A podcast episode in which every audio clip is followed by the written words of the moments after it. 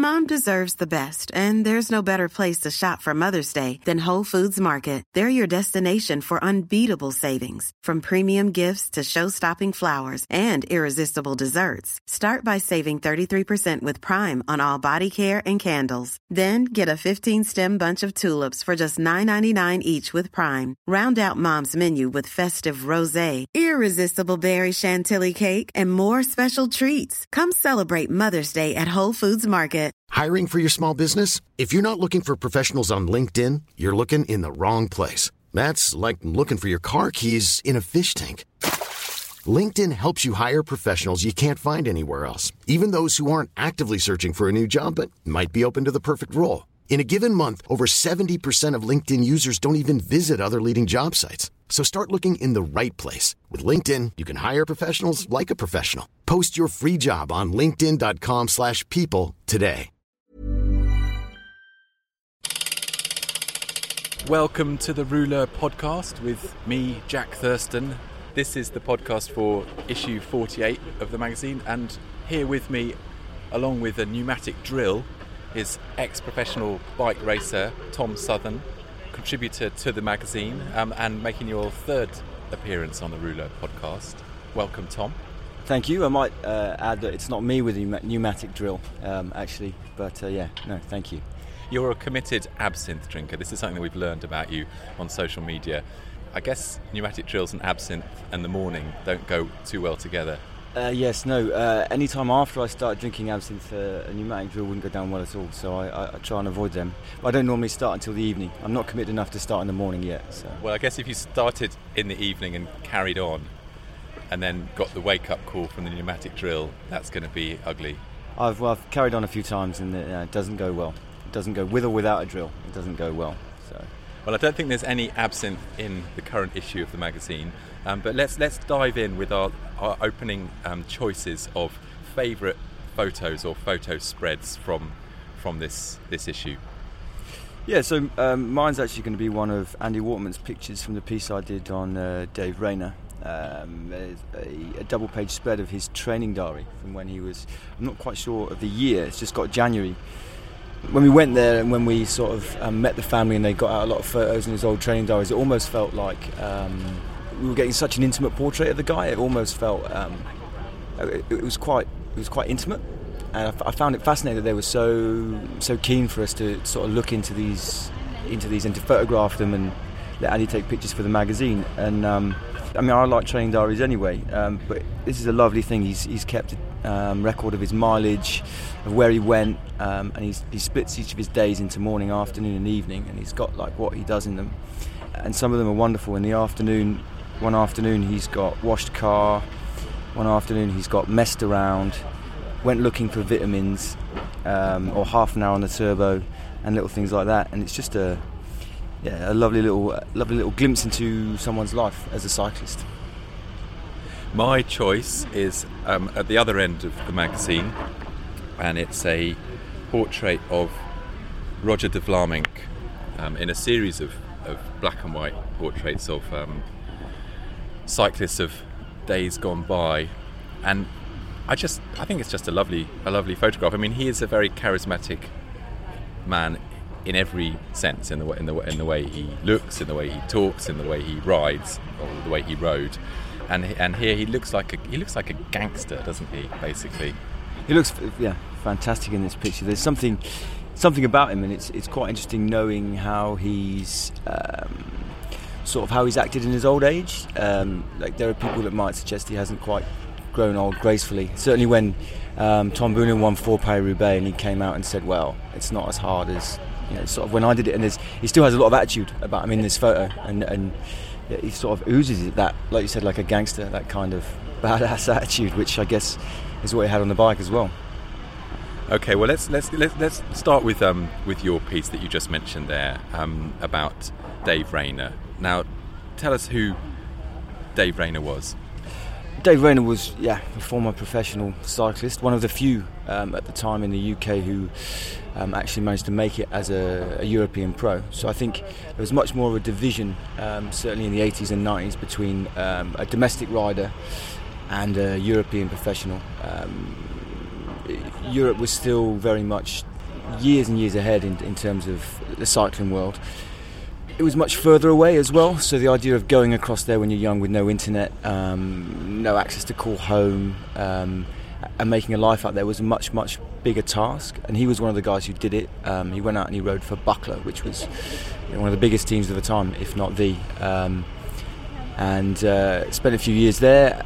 I, I, had an interesting career, which was you know tragically cut short um, when he was killed in a nightclub at just age 27, which is a horrible, horrible story, and one that was quite quite hard to tell when you have you know someone who's a loss of life like that. So it was a challenging story to tell.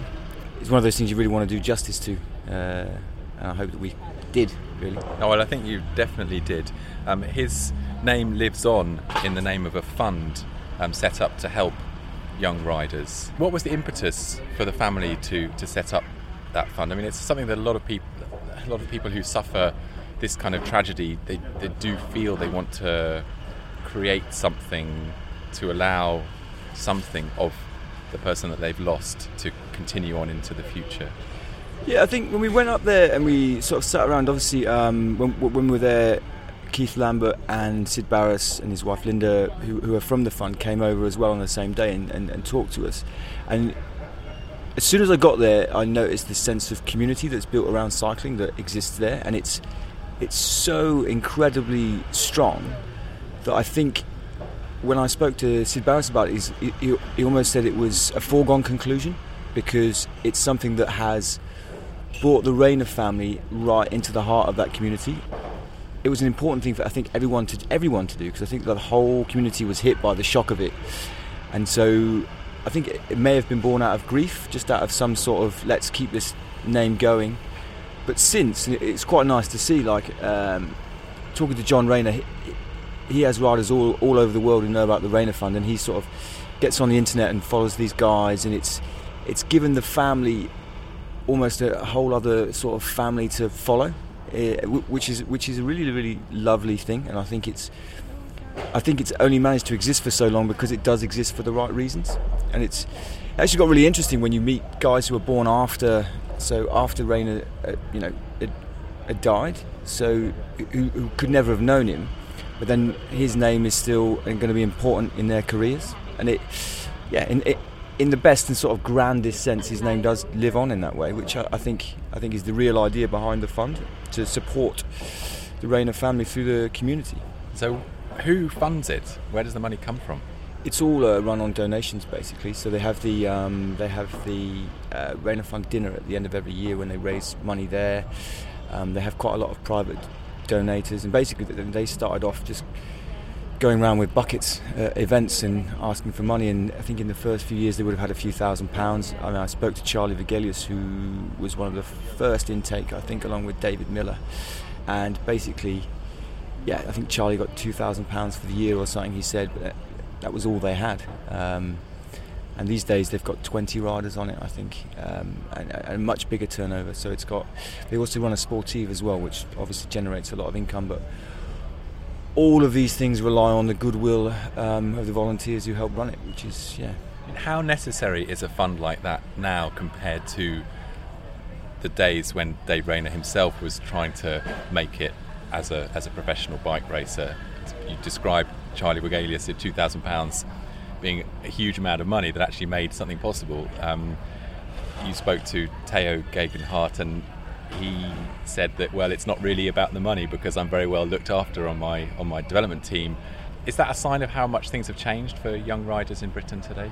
Uh, yes, and also for the fund, I think, because the interesting thing about when I spoke to Tao was his point was like the money is a help, but the biggest help is the name of the fund itself because the fund's grown so much in 20 years that it's now almost a calling card for a guy like Tao. So when he did run into Dave Millar in Girona, he was like, "Oh look, um, I'm on the Dave Rayner fund straight away," and then Millar knew, okay, he's doing this, and it's become sort of the uh, the alternative to the to the sort of GB system, one of the alternatives to the GB system, which the GB system then is, is, is, is, is the argument that things have really, really changed because there are other riders going through that who obviously have things that you know riders like Dave Rayner couldn't have dreamed of.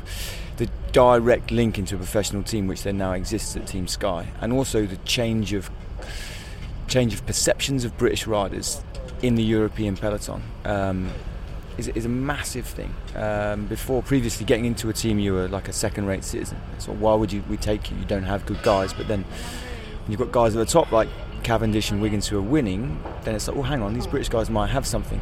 Um, so I mean, yeah, it's it's changed. It's, it's unrecognisable compared to what it was. Is there any downside to the infusion of money and support that's come to riders? Because you allude to the fact that in, the, in Dave Rayner's career, short as it was, he learnt the old ways. You know, hard riding as a as a young man, trying to keep up with riders that were much his senior in, in terms of age and condition and then obviously going to the continent with very little teaches you a certain amount of self-reliance and toughness. Do you think that there's any downside?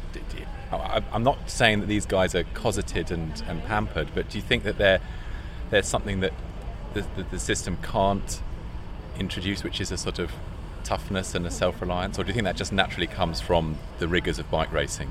I think, um, in some respects, cycling is just hard enough. There is a part of you that thinks, "Oh, like you know you need to be tough and learn it this way and that way but actually that's kind of bollocks because you know if you get there and you're good enough why make your life harder? It, I mean, it's, it's so hard. And I think for years the major advantage that say an Italian rider would have over an English rider was the fact that they weren't going through absolute purgatory on their own lost in an apartment. They've always been at home. They've always been looked after. They've always been close to their family. So the fact that guys can have it now and don't have to do it I think is probably a good thing really you know um, there's no need to um, sort of brandish yourself with that stamp of genuineness or whatever it was um, that we we all thought there you know we all thought there was, but it's just changed. One of the riders that you spoke to as a beneficiary of the Rayner Fund was Jonathan Tiernan-Locke, and you are a friend of Jonathan's, and Jonathan has now been uh, given a two-year sanction by the UCI, confirmed by the UK anti-doping agency. I mean, you the very earliest stages of, of when this um, situation was announced, you put your head above the parapet on Jonathan's behalf. What's what, what's your what are your thoughts now? Not a lot's really changed in my mind. I believed in John from the start. Um, he's a close friend of mine. Um, that's not changed. He's obviously chosen not to speak to the press, um, so I can't speak on his part, or nor do I want to say that I am. I imagine he's pretty disappointed at the moment with what's happened. It's pretty sad for the guy. Whatever, whatever you know, whatever the case, I certainly still believe in him. I just don't think that. Um, I don't think it adds up what he was uh, accused of doing and how he could have done it in Plymouth in the UK, and how he would have had the network of support to do that. Um, certainly not when he was racing alongside me at the team that I was in and earning the kind of money you earn in the UK. I don't know how you could even comprehend financing a, a, sophisticated doping regime on you know sort of 12 10,000 pounds a year that guys are earning at in small UK teams. Um, he's obviously put all this to you know to a committee and they've they've said what they've said. So I think he'll walk away from the sport and get on with his life and do something else. And you have to remember that um, there's a lot more to life than bike riding. So as long as he is a happy um, and comfortable individual in his life, then you've got nothing to worry about really. The case does raise some questions in relation to transparency of the process of this biological passport because that's what was flagged up. It was some anomalies in the biological passport, and that to you know that doesn't really mean anything, does it? I mean, it's sort of reading between the lines. It means blood doping, but it's not very clear compared to a traditional positive test yeah. where you can have the lab results, you can put the spectrometer, yeah. what do they call it, the spectrograms on the um, on the internet, and you can see, you know, here is the synthetic testosterone, or here is whatever. Here is the clenbuterol. How did that get into your system? Biological passport anomalies. It doesn't really say very much, and there does seem to be a, a problem here in terms of justice being seen to be done. That there needs to be more explanation on the part of the people who are taking someone's livelihood away from them. And I think if you rewind sort of 10 years, whatever it was, and um, in Charly's book, we wrote about when Charly um, went above the hematocrit line, when the test was still a crude indicator of who was taking EPO and who wasn't. And Charly basically went to clear himself. Um, it's in the book. He, he went to clear himself, went to the lab, and said to the doctors, "Like this is kind of bullshit. This is natural." And they said, "Yeah, we we know there's going to be anomalies, but this is the best system that we have at the moment, and there's going to be there's going to be casualties, and I'm sorry about that." And when you're the individual concerned, you don't want to be noble and think, oh well, you just take my livelihood. You've worked your entire life off for it. Um, you know, so it, it's very hard to stomach. And from one side of the argument, you think, well, okay, there's going to be collateral damage, but it's cleaning the sport up, which is fantastic, and it's what we really need. On the other side of the argument, there is the individual who loses something, and it, it does happen. Um, I, I think who loses something unfairly. Nothing's ever going to be perfect in that sense. I'm sure it's much, much better, but if I was an athlete now and I was on on the blood you know, on the blood passport, and I thought there was even the slightest chance of it not working and being wrong, then I'd really be shitting myself because let's say John Tiernan-Locke goes down for something he didn't do, surely every other athlete in the world should think, hang on a minute, that could be me. But most athletes' attitude, again, is just to get on with their own stuff. You don't want to worry about other people. So it's much, much easier to go, okay, well, sure, maybe he was doing something and in anyone's case, it's much much easier just to look at it and go, oh well, uh, I'm, I'm I'm sure he was doing something, and I'd be as guilty as anyone if I saw a rider I didn't know in a continental team pop up um, and start, you know, smashing people apart. Then you'd, you'd ask questions. I remember a few years ago, a guy called Anto- like Peche Roman, who rode for a tiny little Spanish team, won three or four stage races in a year like rode Bettini off the wheel to win one of them. He was outstanding. Went to Quick Step and was a disaster for years. And I always just went, oh well, just labelled him as you know flash in the pan who had done something to get where he was. I don't know. I don't know his. I don't know his story. I don't know whether he was doping, whether he wasn't doping, or even before John had a problem. I remember thinking about Peche Roman. I remember thinking, shit, I judged that guy so quickly, and yet I wouldn't judge my friend in the same way. So I don't know if it's a good example or a bad example. Um, I guess one thing we can certainly agree on is that explaining a bit more about how the biological passport works and what the anomalies are would be a good idea because there are informed journalists out there, there are very informed fans out there who can you know, interpret these things with a degree of sophistication. And, and the UCI just updating a PDF document on its website and not providing any kind of supporting evidence is is just not really up to the standards of transparency that that were the platform of Brian Cookson's campaign to replace Pat McQuaid. Yeah, I mean, I agree, but I, I also have to admit that I'm probably in the. I'm, I'm not someone who's informed. Like I couldn't read into it, and I don't know. Um, I'm not really. I've never. I've never taken a great interest in, in that side of things, and I respect the guy, the journalists who do. I think they've got you know there is a place for them and they do all the right things and it's fantastic. But and they, and they should be asking those questions. Um, but I'm yeah, like I said, I'm not informed enough to know either way. So let's uh, let's look at some postcards from the Giro. Um, this is a really nice feature. Um, opens up with an email from Andy McGrath to Chris Juul-Jensen. Is that how you pronounce his name? Got no idea. It's Danish, Danish, right? Yeah. Yeah. Danish rider uh, making, I think, his debut um, in the in the Giro, and um, Andy says, "Dear Chris, we're thinking of doing a cool feature in the next edition of Rouleur. Um, after every stage of the Giro d'Italia, you write the stage number, the date, and some words on a postcard, and send it to us. And and that's pretty much how it works out. It starts off with postcards. It, it's quite um, quite good at the beginning. Then obviously the postcard availability diminishes. It seems like it gets quite a, quite a good few postcards in um, Northern Ireland and, and Ireland, and, and then it sort of turns into um, race numbers and uh, so what's this food wrappers yeah. from the food wrapper there, and then I think there's a track mitt somewhere. There's room lists. Um, it's quite an eclectic. Uh, quite an eclectic mix. A lot of rider numbers, his and other people's. which a little profile there, sort of annotated. Yeah, it's uh... with a nice. I love this one on st- this. Um, this is stage eight with a great big blue arrow saying I got dropped about here. Yeah, right at the foot of the climb. No, that's uh, it's nice. It's it's, it's it's it's it's a charming little collection of stuff, um, and it's uh, good on him for doing it because I think doing anything like that during a uh, doing something as stressful and hard as a Grand Tour is um, is uh, is remarkable. Really, there's a cap there, which is quite nice, uh, full of road dirt. What's the longest um, stage race you've ridden? Uh, I think 12 days. I think would have been the longest I did. A week to 12 days is kind of all the same, really. There's not like a great big difference, and there's a lot of week long, 8, 9, 10 days like, stage races. When you get to a Grand Tour, something I never did, I, I imagine it just gets beyond that when you've still got 8, 9 sort of days to go. That gets when it gets really, really hard.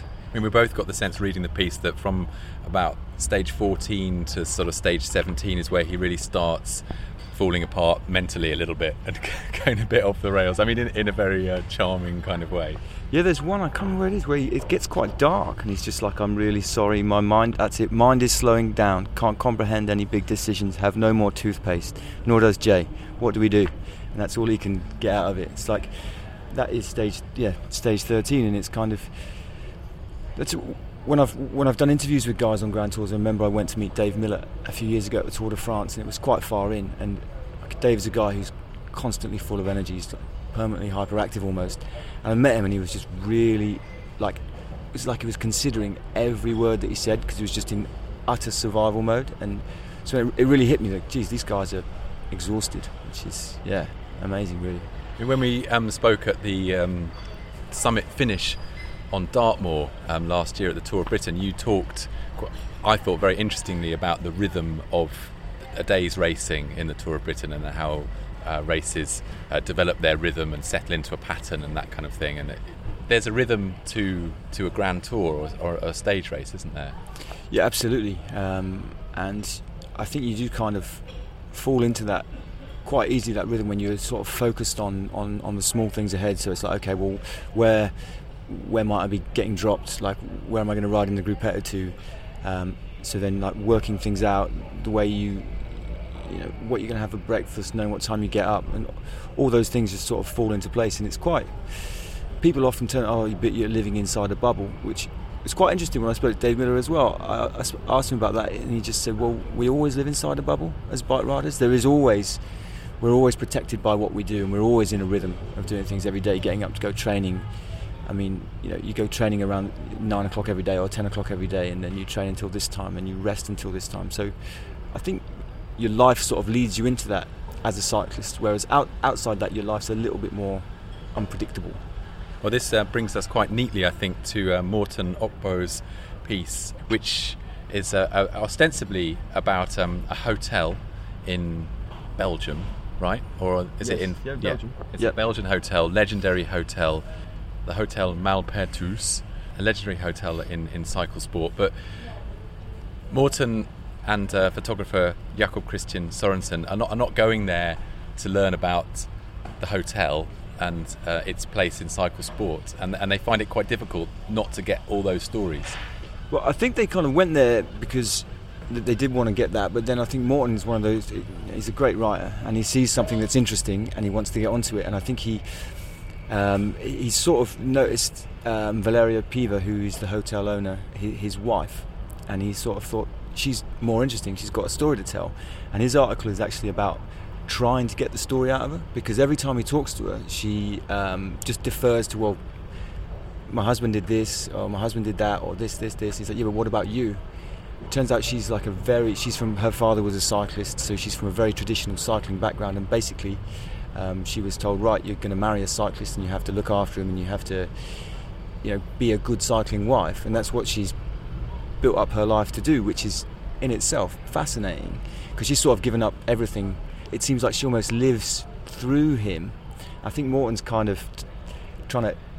It's really interesting reading. He's trying to shake her out of out of herself. Um, and I think he says he shouts at her at one stage, which is, yeah, must be quite interesting.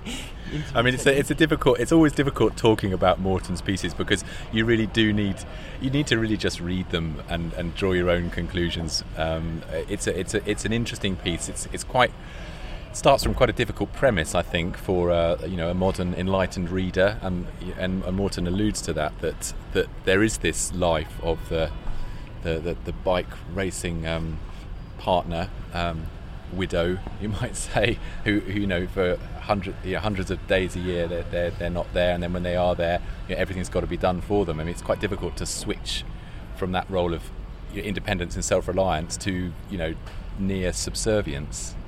Ah, absolutely. It must be a, a, very strange thing to have someone, for kids as well, who's not there all the time and then suddenly turns up. Um, and I think it's, it's interestingly, it's something that a lot of riders sort of struggle with when they do finish their career because all of a sudden you get these two people that have spent half their lives apart, and it's like, oh, actually, we have to live under the same roof every day. And then yeah, if you, well, you go to any Grand Tour and you'll notice all the bike riders sort of slipping back into old habits and then you know doing working as drivers or doing this or doing that, and it's just because they're, they're so used to it.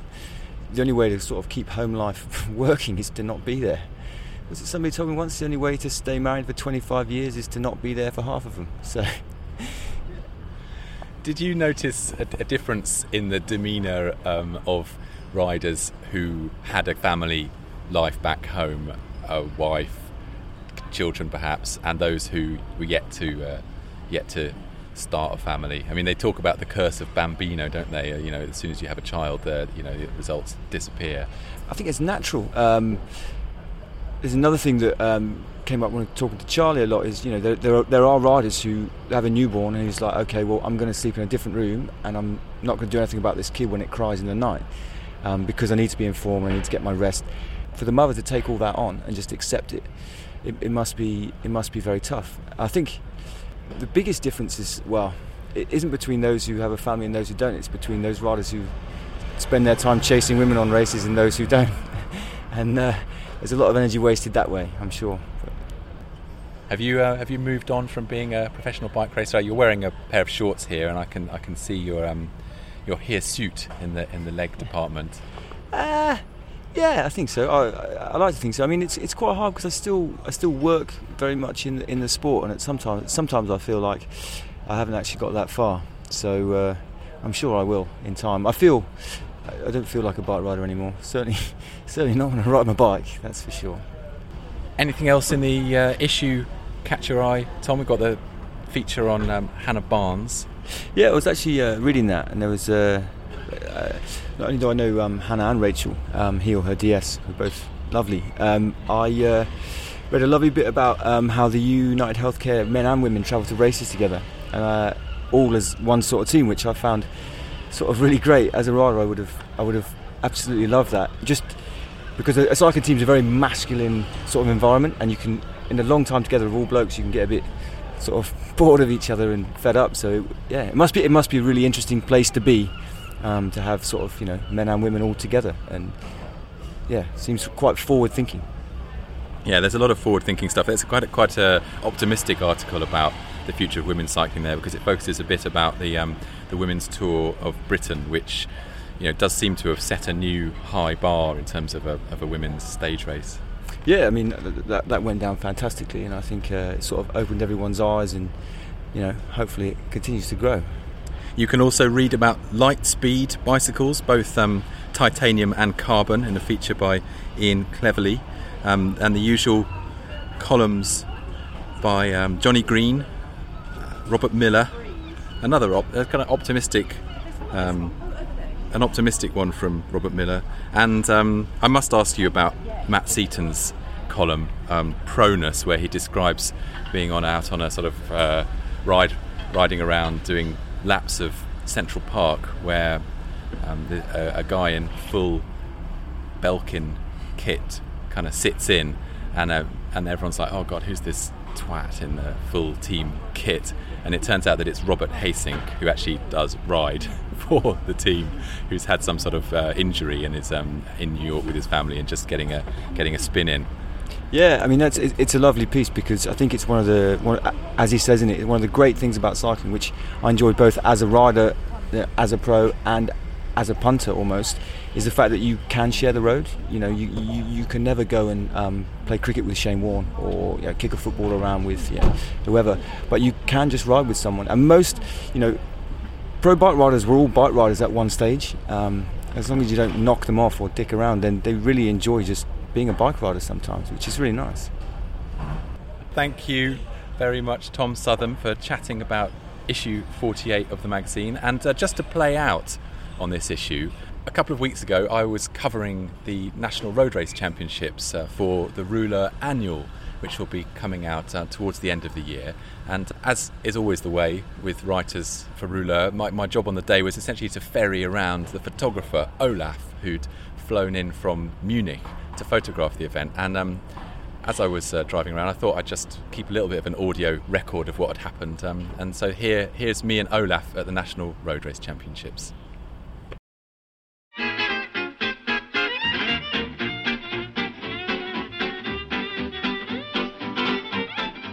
Olaf, this is your first time in Wales, right? That's right, yeah. First time South Wales. And we've driven out to a kind of hillside. We recce'd last night in the fading light to uh, to find Olaf a, a, place to take a photograph. This just this is just for one photograph we've driven out here, isn't it? Yeah, it's always like uh, we try to do a shoot where you can a little bit recognize where you are, because usually the cycling circus is a global thing, so the same riders, the same shirts everywhere. And now we are doing the British nationals. That's why I thought we should find a spot where we can recognize Wales. Um, and maybe we can describe the scene.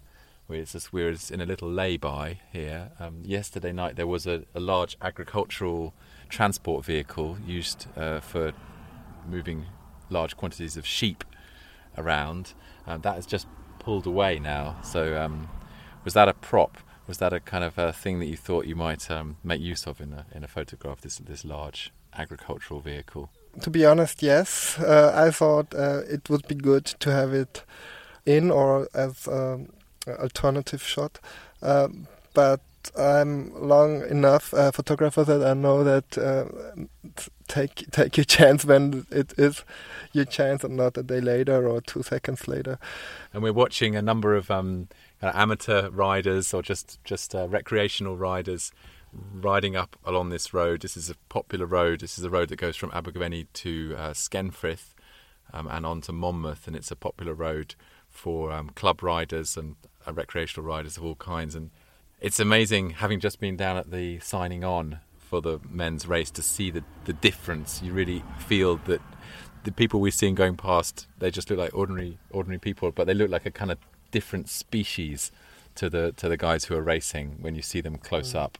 In in general, it's like a different species. You know, the, the professionals and the amateurs and the amateurs and the hobby riders and uh, always uh, down the ladder. But uh, that's one of the interesting things of the nationals in general is that uh, they are coming together. The different um, level of pro riders, and uh, that makes this kind of races such special and such uh, interesting uh, for me and for all of us because um, some good riders or, or, really good riders have to go alone if they're the only one, uh, only British one in the team. So they have to um, link somewhere in a team in this race. So that's interesting in the nationals. I think we've still got about 20 minutes. Um, we could waffle on, I'm sure, for a long time, but uh, we'll, we'll, we'll catch up um, with, uh, with our progress maybe after Olaf, you've taken your photograph. Okay, see you later.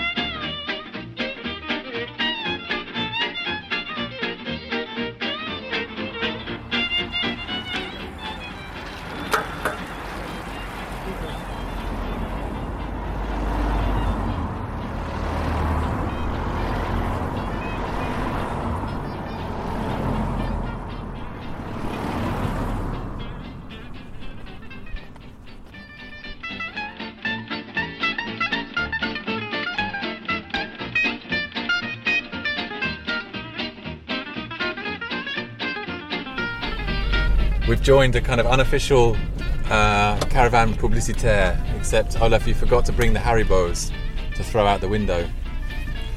So let's uh, describe the state of the race. Um, we saw a group, a leading group of maybe eight riders. Do you think? Yeah, about um, eight, eight, or riders, ten. and three of them were of Team Sky. Was it three or four? Three. Okay. I, I saw I saw a GreenEDGE, flash of GreenEDGE. So that would be the Yates brothers, Yeah. one of them, or both. And then a lonely figure of Geraint Thomas was uh, uh, coming through, really stuck between this leading pack, maybe two minutes or three minutes after, and then uh, The the, next the, the group. next group. Did you get your photo? Uh, we'll see. I, I'm working on film, and after the lab, I can tell you more. No, I have good a good feeling. If I um, usually if I don't have the feeling that I get the photo, I'm staying and do it at another time. But in a road in a cycling in a road race, it's not so uh, easy because you have this uh, moment you where you have to get it.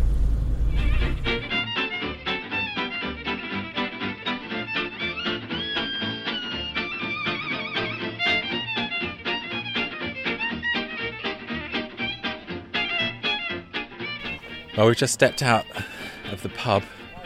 We've been having a little drink at the end of the day. It's been quite a long day, quite an interesting day. Um, and it's just almost as if the National Road Race Championships never happened in this town because it's all disappeared. Everything's been packed away and driven away on a lorry somewhere, but, but we're still here. The last time we spoke on the podcast, I was um, about to deliver you to a bridge on a dual carriageway over over the race, and I did manage to leave you there. I felt a bit bad as I looked in my rear view mirror to see you standing there with your rucksack and your and your Hasselblad dangling from your neck, running along trying to to find a, a spot to uh, photograph. But did you did you find that spot? No, everything was fine. It was a good spot, and um, I, I I did it, and um, it was like uh, maybe like two or three laps.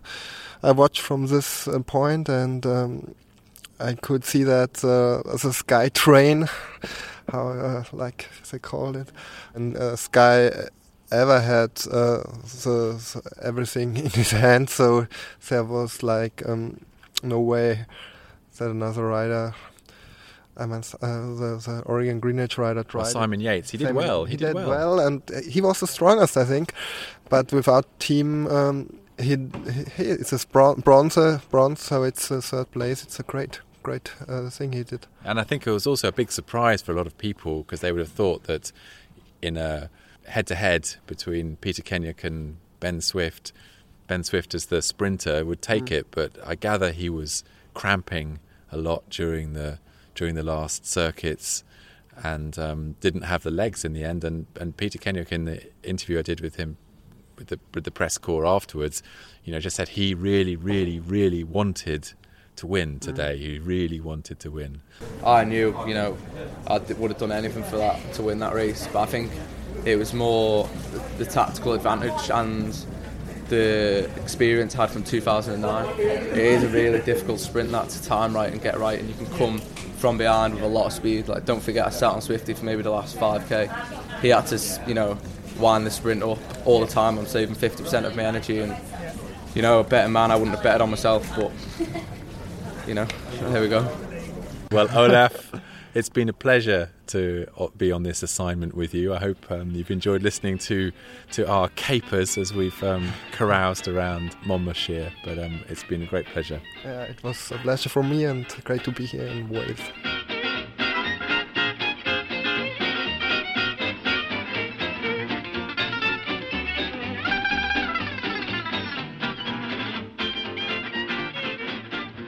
Thanks for downloading this edition of the Rouleur podcast.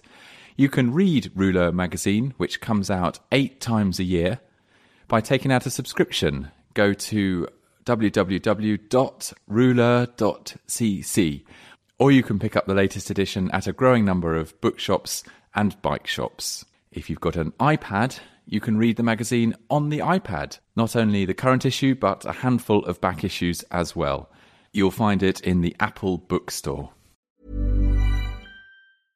Imagine the softest sheets you've ever felt. Now imagine them getting even softer over time. That's what you'll feel with Boll and Branch's organic cotton sheets. In a recent customer survey, 96% replied that Bowl and Branch sheets get softer with every wash. Start getting your best night's sleep in these sheets that get softer and softer for years to come. Try their sheets with a 30-night guarantee. Plus, get 15% off your first order at bollandbranch.com. Code BUTTERY. Exclusions apply. See site for details.